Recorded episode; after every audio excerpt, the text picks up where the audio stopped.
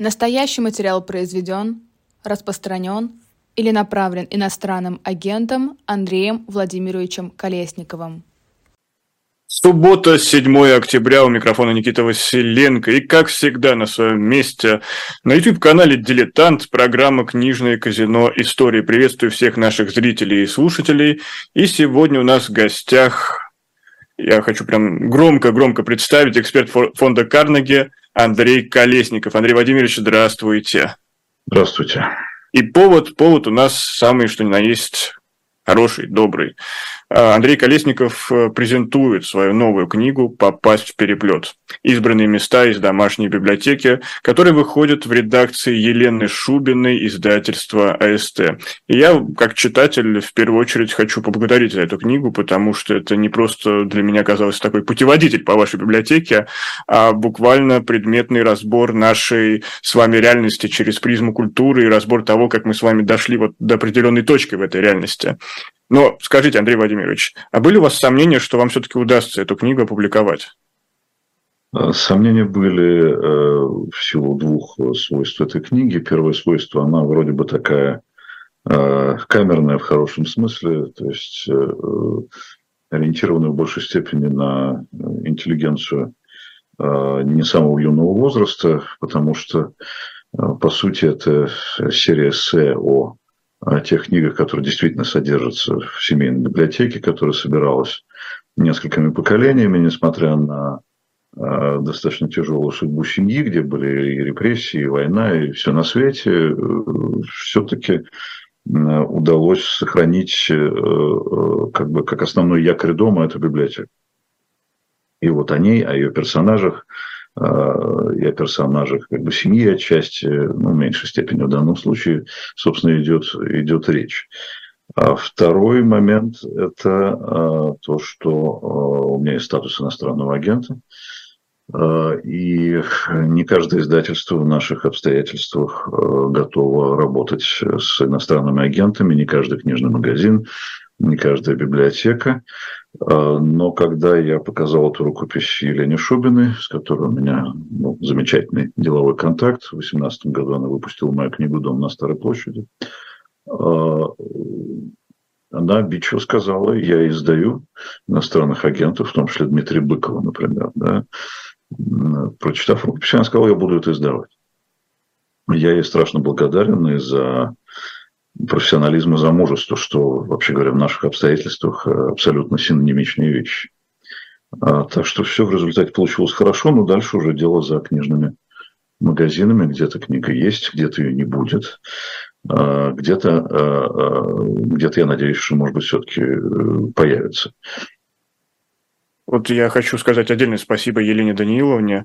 Она надеюсь, не обидится за это сравнение, но она в хорошем смысле панк э, в нашей реальности, нашей литературной реальности, которая вот наступила после 24 февраля. И знаете, вот часто мы в этом эфире говорим, э, наверное, может быть, из моих каких-то личных переживаний о судьбах Родины, о феномене двух Россий. Есть Россия, уехавшая и оставшаяся, есть столичная и региональная, есть военно-антивоенные. Таких пар много, и они продолжают множиться. Но согласны ли вы с тем, что вот катастрофа 24 февраля буквально усиливает разрыв в любых таких парах? А, с одной стороны, действительно усиливает. Э, любой конфликт такого невиданного масштаба усиливает конфликты и внутри любых сообществ, э, внутри поколений, внутри семей, как мы знаем, среди друзей э, и так далее. Но вот как раз эта книга, где мотив катастрофы присутствует, кстати говоря, Андрей Бондаренко, знаменитый книжный иллюстратор и оформитель обложек, а, который делал обложку к этой книге, он удивительно точно нашел, собственно, в обложке э, ее мотив.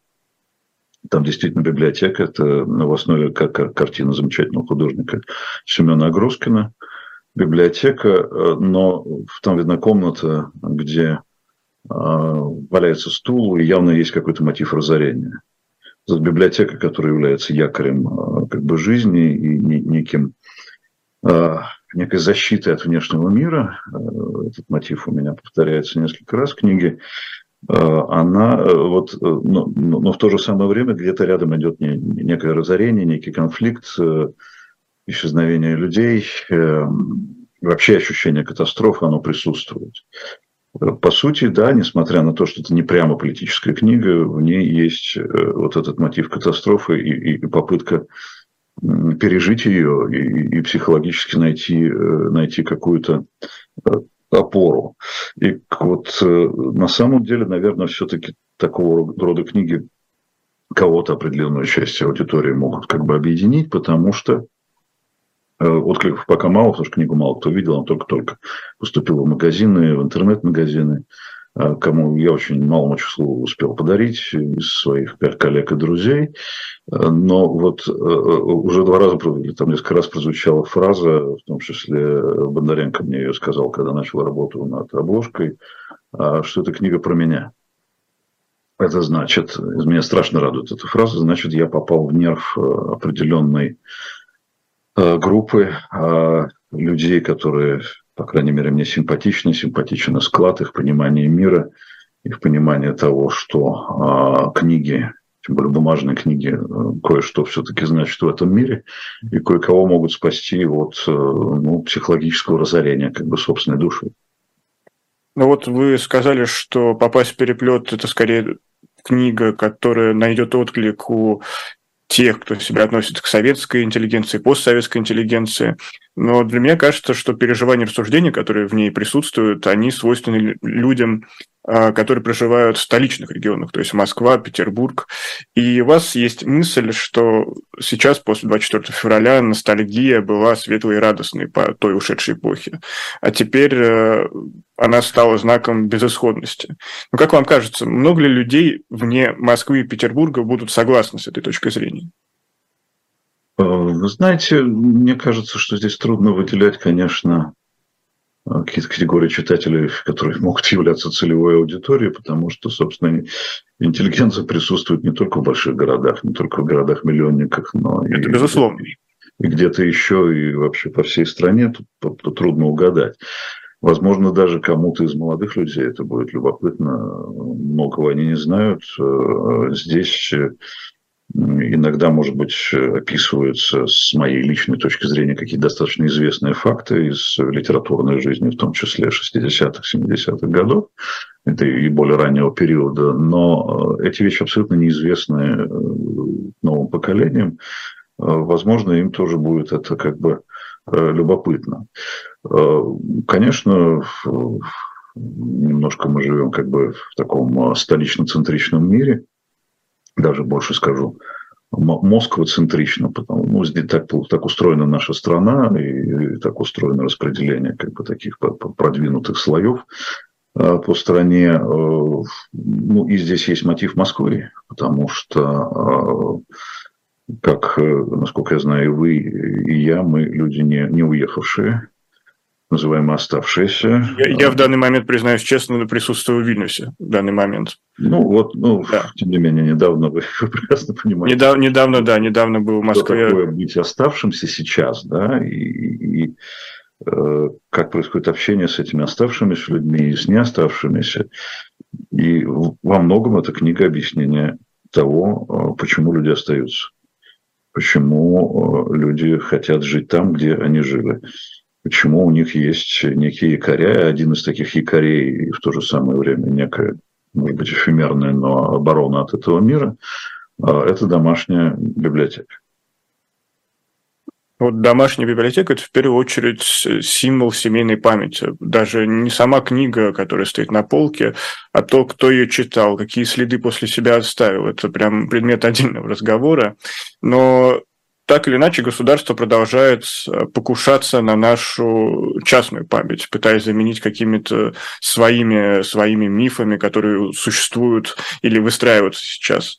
И как вам кажется, в, в этом ключе наша эпоха, ее, можно, можно ли ее вообще сравнивать с прошлым, с 30-ми, 60-ми, или в этом смысле мы абсолютно уникальны? Мы, безусловно, не уникальны. А как не уникально, например, разорение жизни, да, все время – на протяжении российской истории происходит разорение жизни семей, э, разорение частной жизни, э, аресты, эмиграция, отъезды и прочие малоприятные события. разорение частной памяти, в том числе прерывание ее. Я, кстати, в книге вот цитирую одну из фраз Пастернака о Грузии, что это страна, где не прерывалась история есть она, конечно, приживалась э, в советские годы в каком-то смысле, но, тем не менее, в меньшей степени, может быть, э, чем центральная, как бы Россия, метрополия этой большой империи. А, и вот это вот сохранение библиотеки, э, в которой тоже были потери, безусловно, в самые разные периоды, позволяет говорить о некой непрерывности семьи. Я не верю в спиритические сеансы, но э, когда ты находишь в какой-то старой книге какой-то троллейбусный билетик, мамину записочку там брату или что-то еще, это, это общение с собственной семьей, по сути дела. Дарственные надписи членов семьи друг другу, э, это очень светлые как бы воспоминания, да, и э, из этого состоит частная память, из этого состоит человек, из этого состоит его миросознание, мироощущение, отношение к этому миру.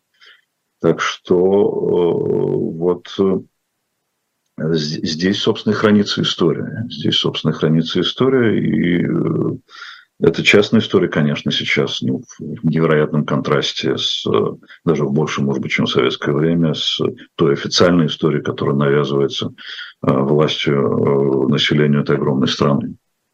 А как часто вам приходится получать такие приветы из прошлого через свою библиотеку? Сейчас уже не, не столь часто, а, потому что она мне как бы известна более-менее а, в деталях. Мои дети иногда называют меня библиотекарем, потому что если им что-то нужно для там, школы или университета, они меня спрашивают, я довольно быстро, как фокусник, нахожу нужную книгу в каком-то там дальнем углу.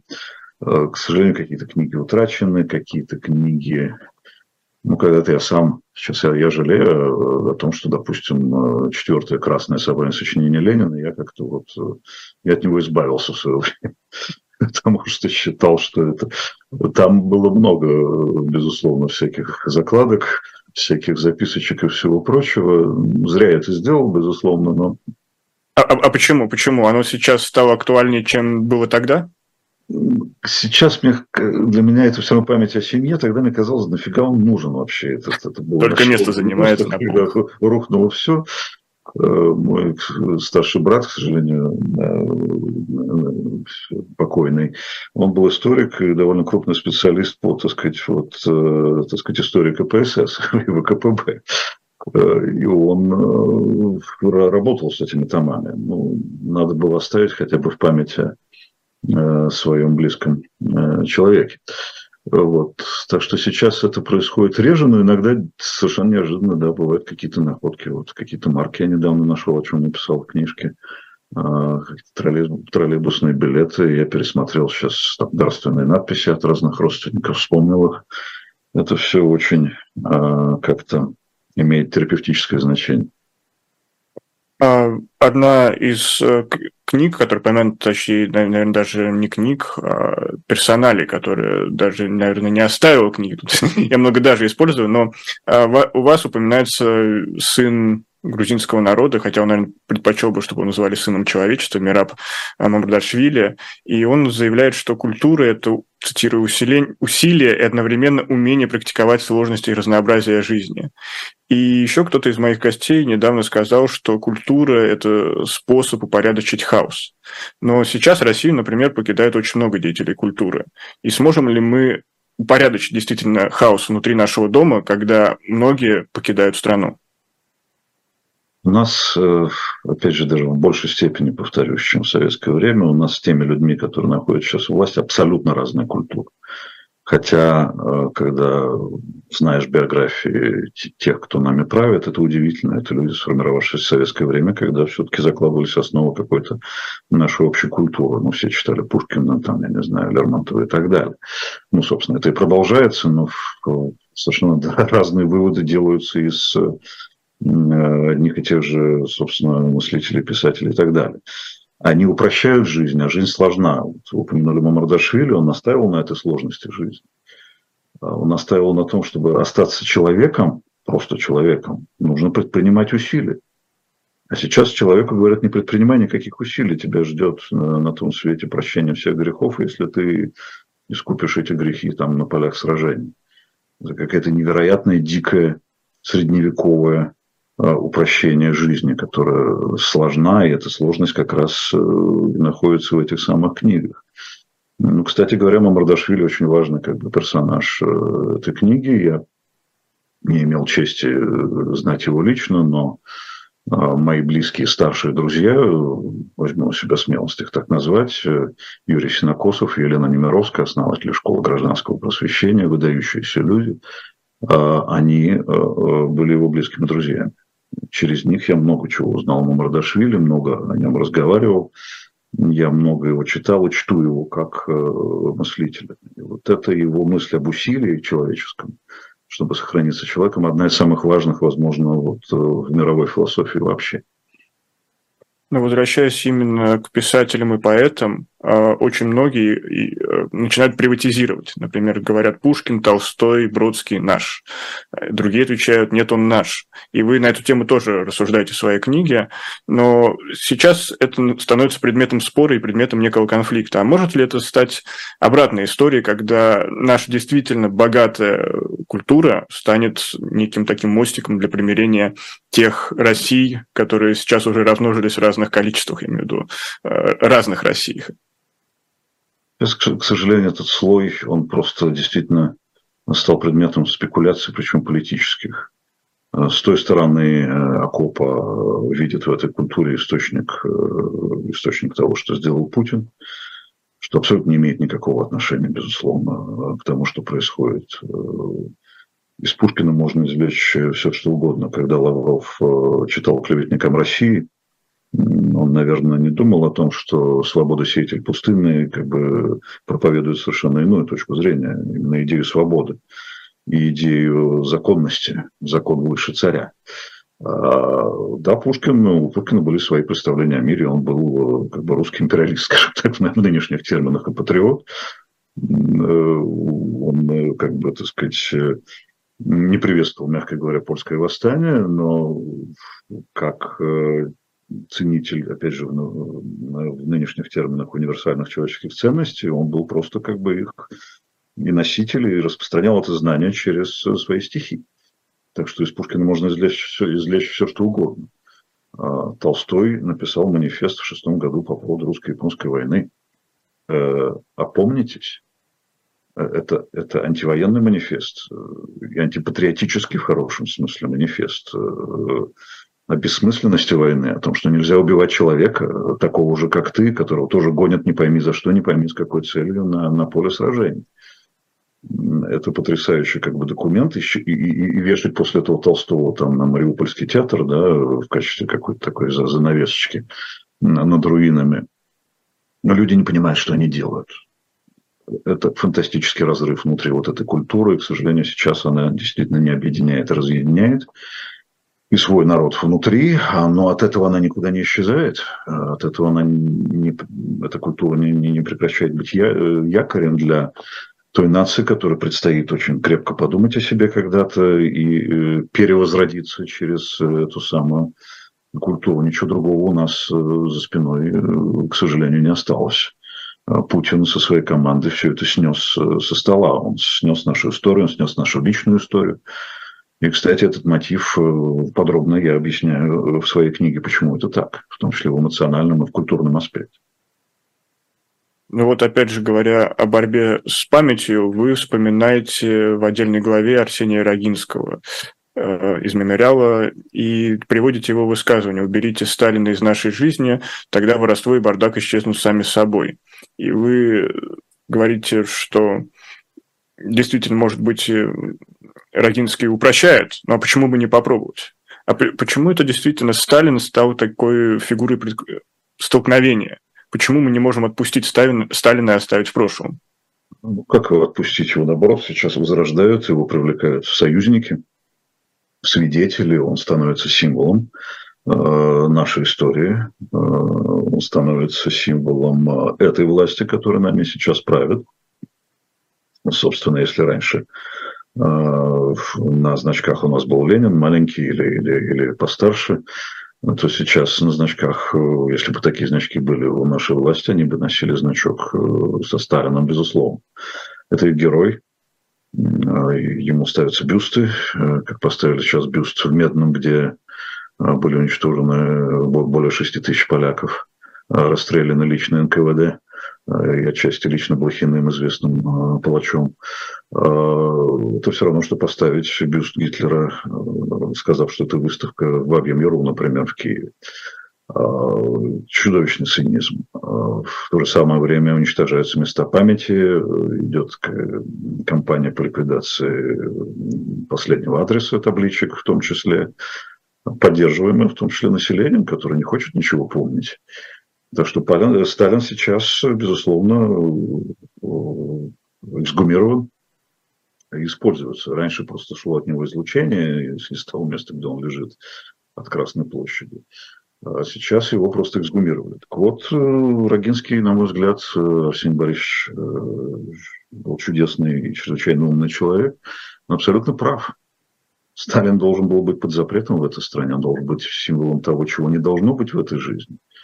И этого не произошло, потому что думали, что как-то это произойдет само собой, что он никому не нужен, что мы его пережили, что это уже как бы гламурный некий персонаж, его используют там, не знаю, в меню ресторанов и в чем-то там еще. Это лучший способ избавиться от, а, от него. Оказывается, нужно было знать собственную историю, понимать, что Сталин возвращается в другом облике, он, он многолик. А, так что стоило убрать этого самого Сталина из нашей жизни. Этого не сделали, и мы оказались там, где оказались. Внутри катастрофы и антиутопии. И вот вы приводите как раз в своей книге отрывок из э, стихотворения Евгения Евтушенко «Наследники Сталина». Я тоже позволил себе процитировать, он что-то задумал, он лишь отдохнуть прикорнул, и я обращаюсь к правительству нашему с просьбой удвоить, утроить у этой стены караул, чтобы Сталин не встал и со Сталином прошлое. И, казалось бы, такие глыбы, как Евтушенко и много кто другие, э, обличали культ Сталина, но почему у них не получилось тогда?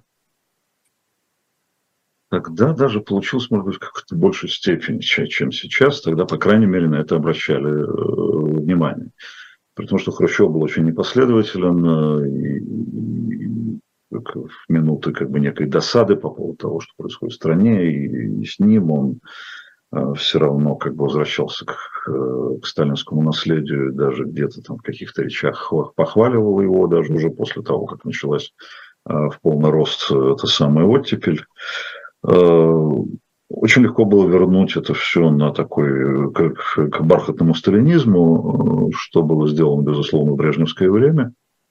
Потом снова началась десталинизация в эпоху Горбачева, в эпоху Ельцина она, по сути, продолжилась, но, повторюсь, считалось, что все произойдет само собой, как, собственно, и с рынком э, экономическим, так и с политическим рынком. Этого, этого человека просто там не будет, или он будет восприниматься несерьезно. Вся наша история – это качели между Э, заморозками и оттепелью между либерализацией и э, деспотизацией. Просто э, мы не понимаем того, на мой взгляд, что вот эти качели сегодня можно назвать сталинизацией или десталинизацией. Это не, это не, не эпизод 60-х годов. Это продолжается именно сейчас. Мы сейчас находимся в стадии ресталинизации, очень жесткой. А, и наше движение к демократии мы можем назвать как угодно модернизацией, демократизацией, возможно, в будущем движении. Но и десталинизацией тоже. Вот выдавить по себе, из себя по капле Сталина придется. Придется снова заниматься историей. Не случайно этот режим, который сейчас насаждает себя, он себя насаждает через свою а, интерпретацию истории и принуждение к единомыслию по поводу истории. А, это, это очень важная для них штука. Кстати, Евтушенко тоже один из как бы, персонажей этой книги при, его, при, при всем как бы, а, противоречивом к нему отношении. Я предпочитаю относиться к нему всерьез. Не как э, какой-то такой иногда представляю это даже как некой комической фигуры. Это очень серьезная фигура. С ней нужно очень серьезно разбираться. И его эти стихотворения о Бабьем Яре, стихотворения о Сталине, это важные факты общественной жизни, которые недооценены. Я скажу, наверное, какую-то крамольную, а может быть, по-детски наивную вещь. А, вы много в первой части описываете, ну, в принципе, логично это, так сказать, хронология а, деятелей культуры 30-х годов, 40-х, э, дооттепельных и послеоттепельных.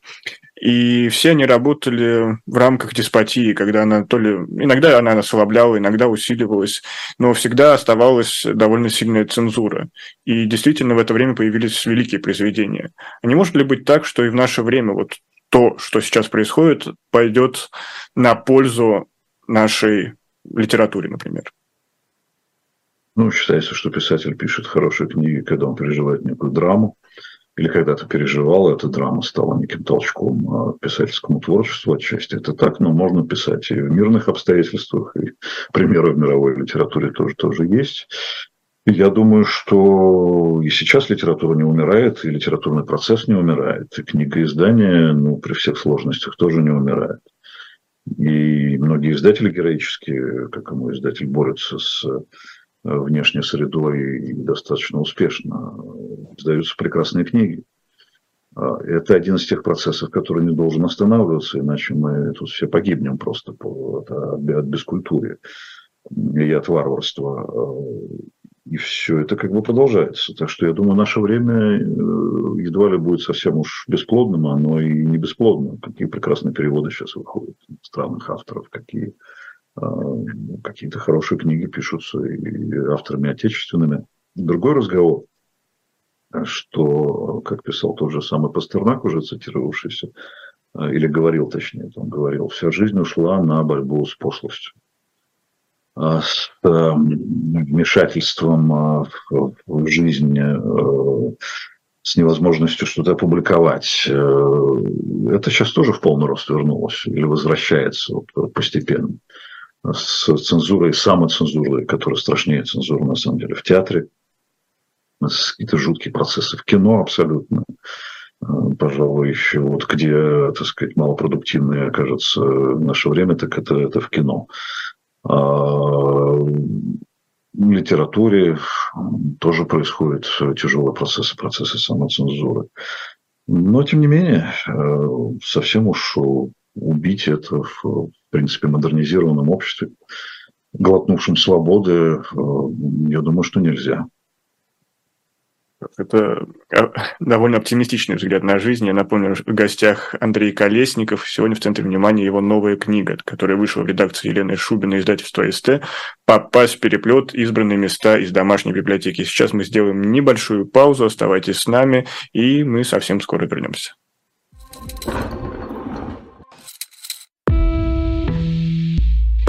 Вы лучше других знаете, что такое хорошая книга –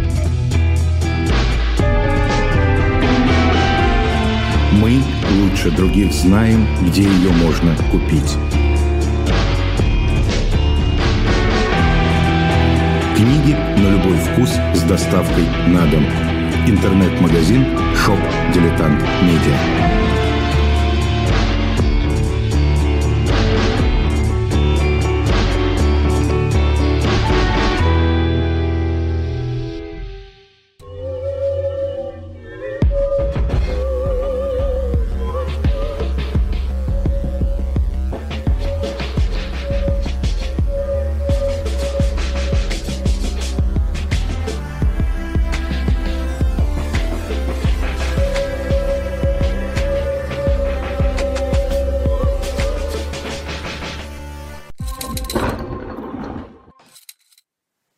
Продолжается программа «Книжное казино истории». Сегодня 7 октября 2023 года.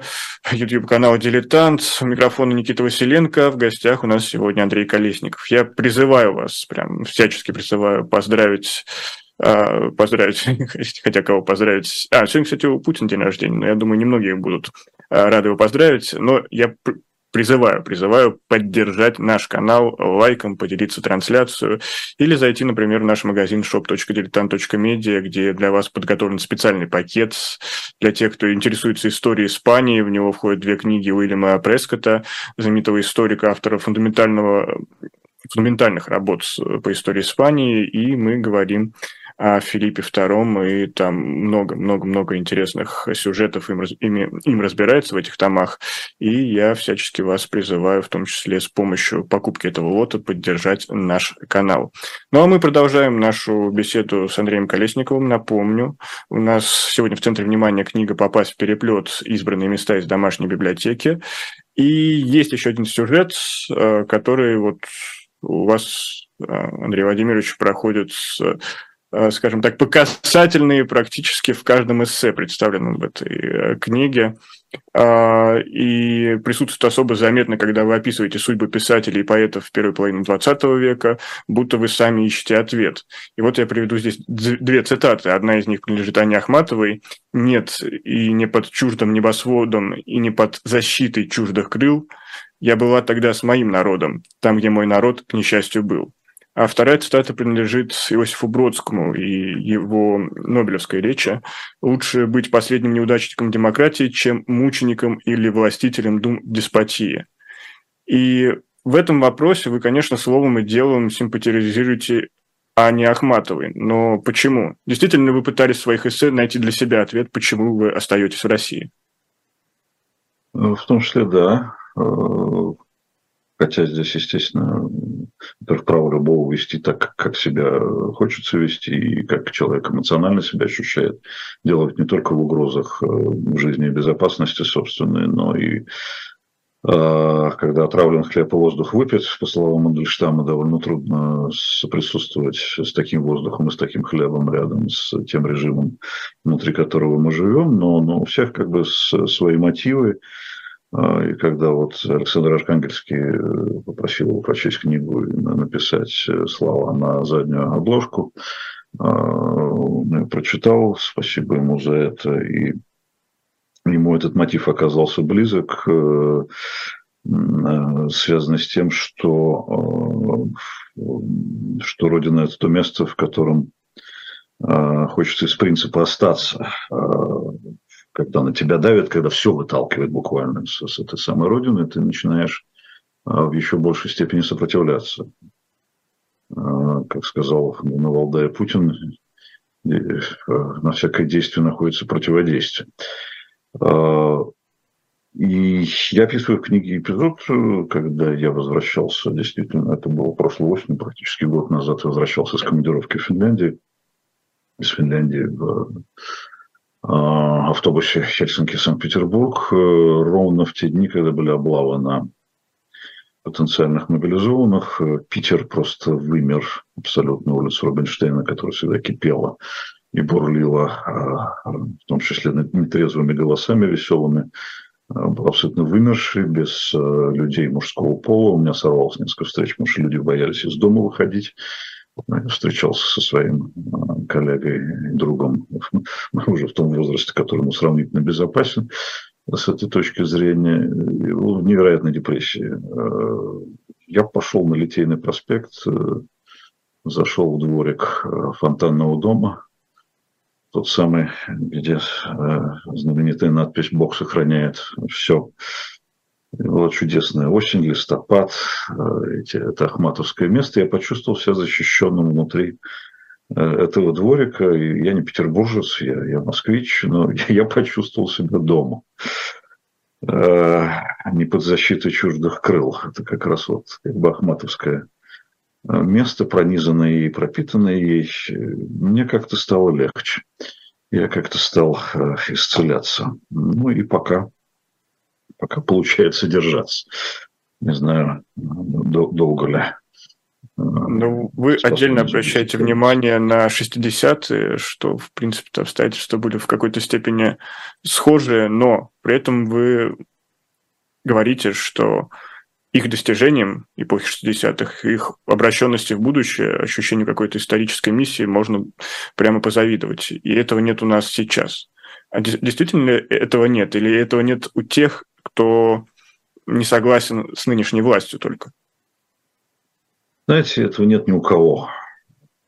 60-е были сложным временем, и не нужно там идеализировать все на свете, но а, была некая романтика. Был уникальный момент в истории, это когда был полет Гагарина, когда и нация, и власть э, чувствовали гордость за страну абсолютно в едином, в едином порыве, в буквальном смысле этого слова.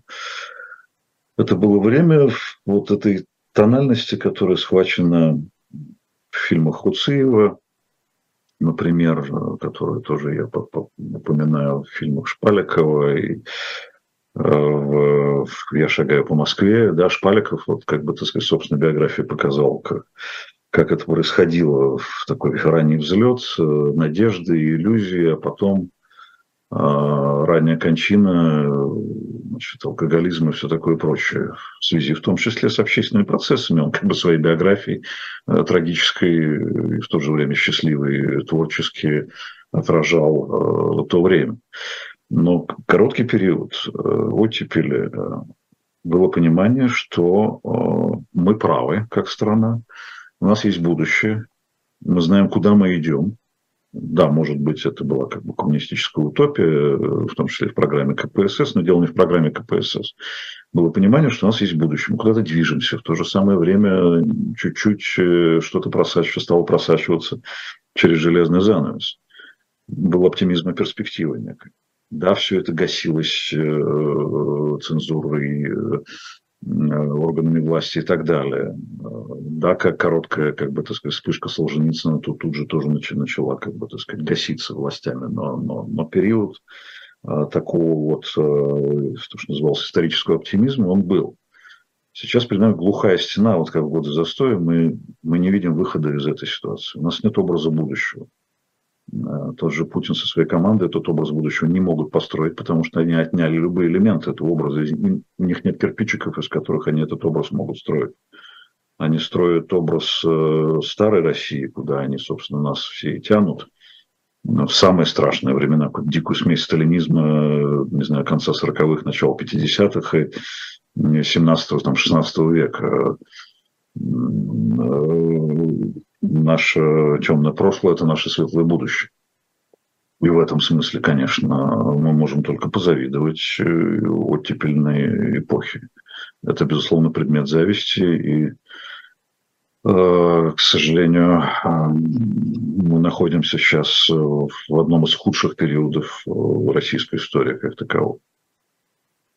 Действительно, все взоры сейчас осуществлены в прошлое. Кто-то использует прошлое как источник обоснования своей политики, кто-то как точку опоры, что это уже было и это пройдет а кто-то кто пытается взглянуть в другое прошлое, прошлое других стран и посмотреть, как было у них. И сейчас в России очень востребована литература Германии 30-х годов. И, например, исто... «Мобилизованная нация», «История одного немца», «В саду чудовищ», который рассказывает о буднях немцев э, в те жуткие времена. Но насколько это действительно уместно смотреть в прошлое других стран? То есть у них свой уникальный опыт, и даст ли он ответ на наши насущные вопросы. И я знаю, что вы тоже посвятили этому э, несколько, даже не несколько, а достаточно много рассуждений в своей книге. Аллюзии абсолютно возможны. Они даже необходимы для того, чтобы понимать, где мы находимся, на какой стадии не развития, а наоборот э, деэволюции, инволюции в обратную сторону, и чем это может все закончиться. Здесь не обязательно буквальные параллели, но, но они есть. История одного немца я упоминаю. Как раз в автобусе Хельсинки-Санкт-Петербург я читал историю одного немца с э, карандашом в руке. Потому что здесь дело даже не в каком-то политическом анализе, а в анализе психологическом, моральном, эмоциональном, как воспринимается вот это давление государства. А, в самого разного типа режимах, не обязательно как бы там чисто фашистских, чисто нацистских, все-таки есть разница какая-то, да, но, но, но безусловно параллелизм здесь возможен, потому что везде, где государство давит человека, не дает ему дышать, э, возникают э, одинаковые как бы эмоциональные психологические реакции этого человека на, на то, что с ним происходит. А, роман а, Фехтвангера «Семья Аперман» очень быстро написано в 1933 году, в 1933, когда еще только все начиналось, в каком-то бытовом, э, или даже не бытовом смысле э, разрушается как бы семейный бизнес, да, но здесь, возможно, параллели. Тогда, правда, совсем страшно становится, какое будущее нас ждет, но Здесь нужно понимать как бы разницу в обстоятельствах. Здесь нужно понимать, что помимо того опыта, у нас есть собственный опыт жизни при Сталине. И у нас есть, к сожалению, то, что называется эффектом колеи. Мы никак не можем из этой сталинской колеи выпрыгнуть. Э, и как бы бытовые какие-то моменты сталинской эпохи к нам тоже имеют отношение не только вот к книге о том, что происходило в некоторых сопредельных э, государствах. Но это помогает пониманию собственно, сегодняшнего дня и помогает в том, как мы разбираемся сами собой и с той политической действительностью, внутри которой мы вынуждены живем. У вас, э, можно, был, можно сказать, такой блок идет художественной литературы, философской литературы, и поэтому мне снова захотелось вернуться к Мирабу Маврадашвили. А, я вот для себя выписал цитату «Свобода приходит в силу того, что ее практикуют, а научиться свободе можно, только осуществляя ее. А тех, кто говорит, что народ еще не созрел для демократии, я называю просвещенными негодяями». И действительно, мне, мне кажется, что любой народ готов к демократии. Но разве может, может ли народ который долго находился, например, в крепостном праве, так по щелчку переключиться и стать демократическим. То есть я, я этот вопрос задаю потому, э, нет ли у нас некого конфликта, что есть какая-то малая часть интеллигенции, у которой есть большие ожидания от собственного народа, а есть народ, который ну, живет своей жизнью и не хочет ни какие-то абстрактные конструкции погружаться, а просто хочет жить, чтобы от него отстали. Э, русский народ э, демонстрирует э, на протяжении всей истории, постсоветской тоже, удивительную адаптивность и в плохом, и в хорошем смысле. Только русский человек попадает в нормальную институциональную среду, где он может сам себя выразить. И такая среда была в том числе после Гайдаровских реформ. И что ж тут ныть-то без конца, что все, все разрушено. Колоссальные возможности появились люди Люди научились жить в рыночных обстоятельствах, научили покупать э, разнообразные товары, а не один товар. И, вообще говоря, уровень жизни и качество жизни улучшились. Это не благодаря Путину, это благодаря тем реформам, которые были проведены в 90-е годы. Благодаря свободе, которая была э, в 90-е годы при всех издержках э, колоссальных, неизбежных того времени. А, этот режим, который установлен сейчас, говорит очень много о традициях, о традиционных ценностях. Так вот, либерализм – это традиционная русская ценность. Я на этом настаиваю. У нас есть своя история либерализма. И интеллектуальная, а, и история реформ а, тех же самых Александровских, дней Александровских, чудесное начало. И у нас есть опыт э, осмысления того, как переделывать действительность не на коммунистический манер, а именно на либеральный. А, но нельзя расслабляться. Это, кстати, европейцев тоже касается. Мамардашвили был пророком фактически. Он в 1988 году, выступая, по-моему, в Париже, лекция называлась «Европейская ответственность». Он говорил о том, что вам не надо расслабляться. Да, как бы коммунизм разваливается и будет развален, но а, чтобы сохранять демократию, чтобы сохранять ценности общечеловеческие, нужно их действительно практиковать, тренировать регулярно, иначе, э, иначе все это э, будет поставлено под сомнение, что и произошло, собственно. Во многих странах, кстати говоря, в том числе европейских, где пришли чуть ли не к власти как бы правые правой партии, правоконсервативного толка. Потому что все расслабились, думая, что ну все, произошел конец истории по Фукуяме, и окей, и больше ничего делать не надо. А, а просвещенные негодяи или не просвещенные, они способны развернуть развитие совершенно в э, другую сторону. А, другой разговор, что в нашей истории действительно мало было эпизодов, когда мы практиковали демократию. Да? Больше эпизодов, когда мы практиковали совершенно другое.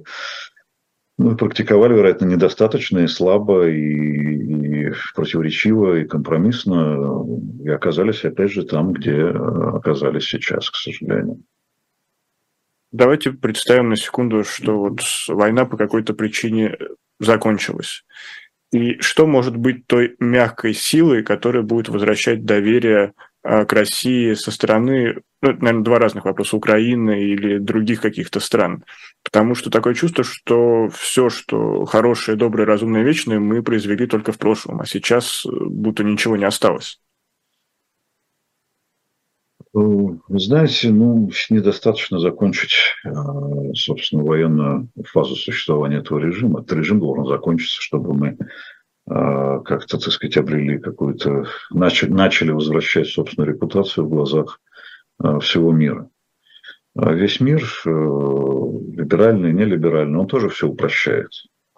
Он упрощает представление о россиянах. Так легче объяснять для себя действительно все, все русские путинисты.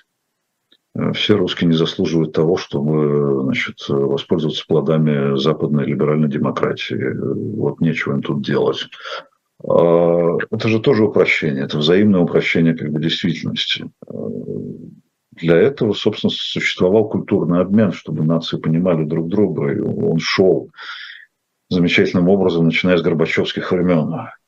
Горбачев, может быть, противоречивой фигурой, но он открыл страну, он открыл э, Европу и западный мир, э, чтобы тот воспринимал нормально нашу страну. Мы оказались нормальные люди, мы оказались люди великой культуры. Это не пустые слова. Э, и вот чтобы вот это все вернуть, нам предстоит проделать самим серьезную работу. Мы не будем оккупированы, мы не будем считать, что мы потерпели поражение в какой-то там войне. Ну, давайте смотреть на это Э, реалистично. И нам самим, не как немцам, придется проделывать эту работу. Как она будет происходить, легко ли, нелегко ли, это, это огромный большой разговор. Э, предсказывать можно разное, но мы не знаем деталей. То, что нам сейчас тяжело, будет тоже тяжело. Хотя, как говорят, сейчас не время говорить о русских, причем здесь они, это не страдания, страдания, когда происходят гораздо более тяжелые вещи, это правда. Но мы живем на этой земле, нам э, с самими с собой придется разбираться. Легче нам не становится от того, что кому-то тяжелее. Вот. Э, э, и, собственно, книга, в общем, тоже, тоже об этом и о нашем эмоциональном состоянии. Ну вот мало кто знает, что в том числе одна из ваших страстей – это хоккей, и вы также упоминаете о литературе хоккея, и у вас тоже есть свои, свои произведения в этой области, но в этом плане спорт. Спорт может быть той мягкой силой, которая может вернуть доверие внешнего контура? Он ею был. Он ею был в советское время. Сейчас время хуже, чем советское в этом аспекте, по крайней мере потому что наш спорт запрещен, он тоже считается оружием как бы той нации, которая допускает разрушение всего вокруг себя. А в Советском Союзе Советский Союз так не воспринимался. Спорт был э, нашей мягкой силой. Собственно, я уверен в том, что там, хоккейная суперсерия 1972 года Канада СССР внесла свой огромный вклад в разрядку международной напряженности. Они увидели живых людей, они ими восхищались, и мы увидели с той стороны живых людей, мы ими восхищались и с тех времен э, с одним моим другом, который э, после всего этого во взрослой жизни стал спортивным комментатором, профессиональным. Мы с тех пор болеем за Монреаль Канадиенс, потому что это была главная команда 70-х. Они для нас были такими же героями, как наши хоккеисты. Это разрушало границы. Ну, э, у меня там есть очерк, как бы такой полуспортивный, на базе описания биографии Боброва, э, которого, естественно, я не застал по возрасту, но я пишу о том, что спорт – это измеритель как бы той социальной жизни, которой на самом деле жила страна. Это и быт, это и представление о мире, это и патриотизм в хорошем, в плохом ли смысле. Сейчас в большей степени в плохом. Сейчас уже даже еще до начала спецоперации на хоккей международный невозможно было ходить, потому что там э, многие люди не вставали, когда играли гимн другой страны. Финляндии или, или там Швеции, с кем мы там играли на турнире Первого канала, которого сейчас до, до, до, до этих времен нам э, ползти и ползти. Так что спорт – это важнейшая штука во всех смыслах. И к сожалению, сейчас он перестал быть э, частью нашей мягкой силы. Ну, условные лица, которые довольно известны, не знаю, Даниил Медведев, Александр Овечкин, они могут стать некими амбассадорами в будущем для вот возвращения того доверия, э, не знаю, к российскому флагу, например? Овечкин выдающийся спортсмен, но он из Путин's Team, так называемый, да, он из команды Путина. А Данил Медведев выдающийся спортсмен, он ни слова не сказал по поводу Украины и по поводу войны. Только Андрей Рублев, если уж брать э, людей из тенниса. И... Да, написал на камере «No war». Да, написал на камере. Касаткина тоже наша, так сказать, теннисистка номер один. Она ну, тоже ехала против войны, хотя какие-то конкретных так сказать, фраз она не произносила, но всем своим поведением она это показывает. Э, то есть очень мало спортсменов, ну, какие-то спортсмены просто поменяли гражданство. Э, проголосовали ногами, не делая никаких заявлений. И уже наш там спорткомитет пытается какую-то там золотую сотню спортсменов обозначить. Очевидно, нужно их залить э, сверху донизу золотом, чтобы они оставались э, в стране. Ну, это смехотворные, конечно, абсолютно вещи. И те же самые люди, которые хоккеисты, которые бежали из Советского Союза, которые мечтали играть в НХЛ, Сейчас они другим молодым хоккеистам не дают там играть, не пускают их. Э, спустили всех собак на Никиту Задорова, который дал интервью Дудю э, и выступил против войны защитник Калгари Флеймс. Э, в простых словах объяснивших, что мир лучше войны. Вот в этом смысле, конечно, здесь мы отстали даже от советского времени. Это, конечно, гру- грустное суждение, и не хочется завершать на грустной ноте. Но, опять же, если, если мы говорим о поводах для того, чтобы смотреть как-то в будущее, неужели их действительно не осталось? Вот в будущее с надеждой, с высоко поднятой головой. Действительно, мы сейчас находимся в самой какой-то мрачной точке нашего, э, теку, теку, нашей текущей реальности.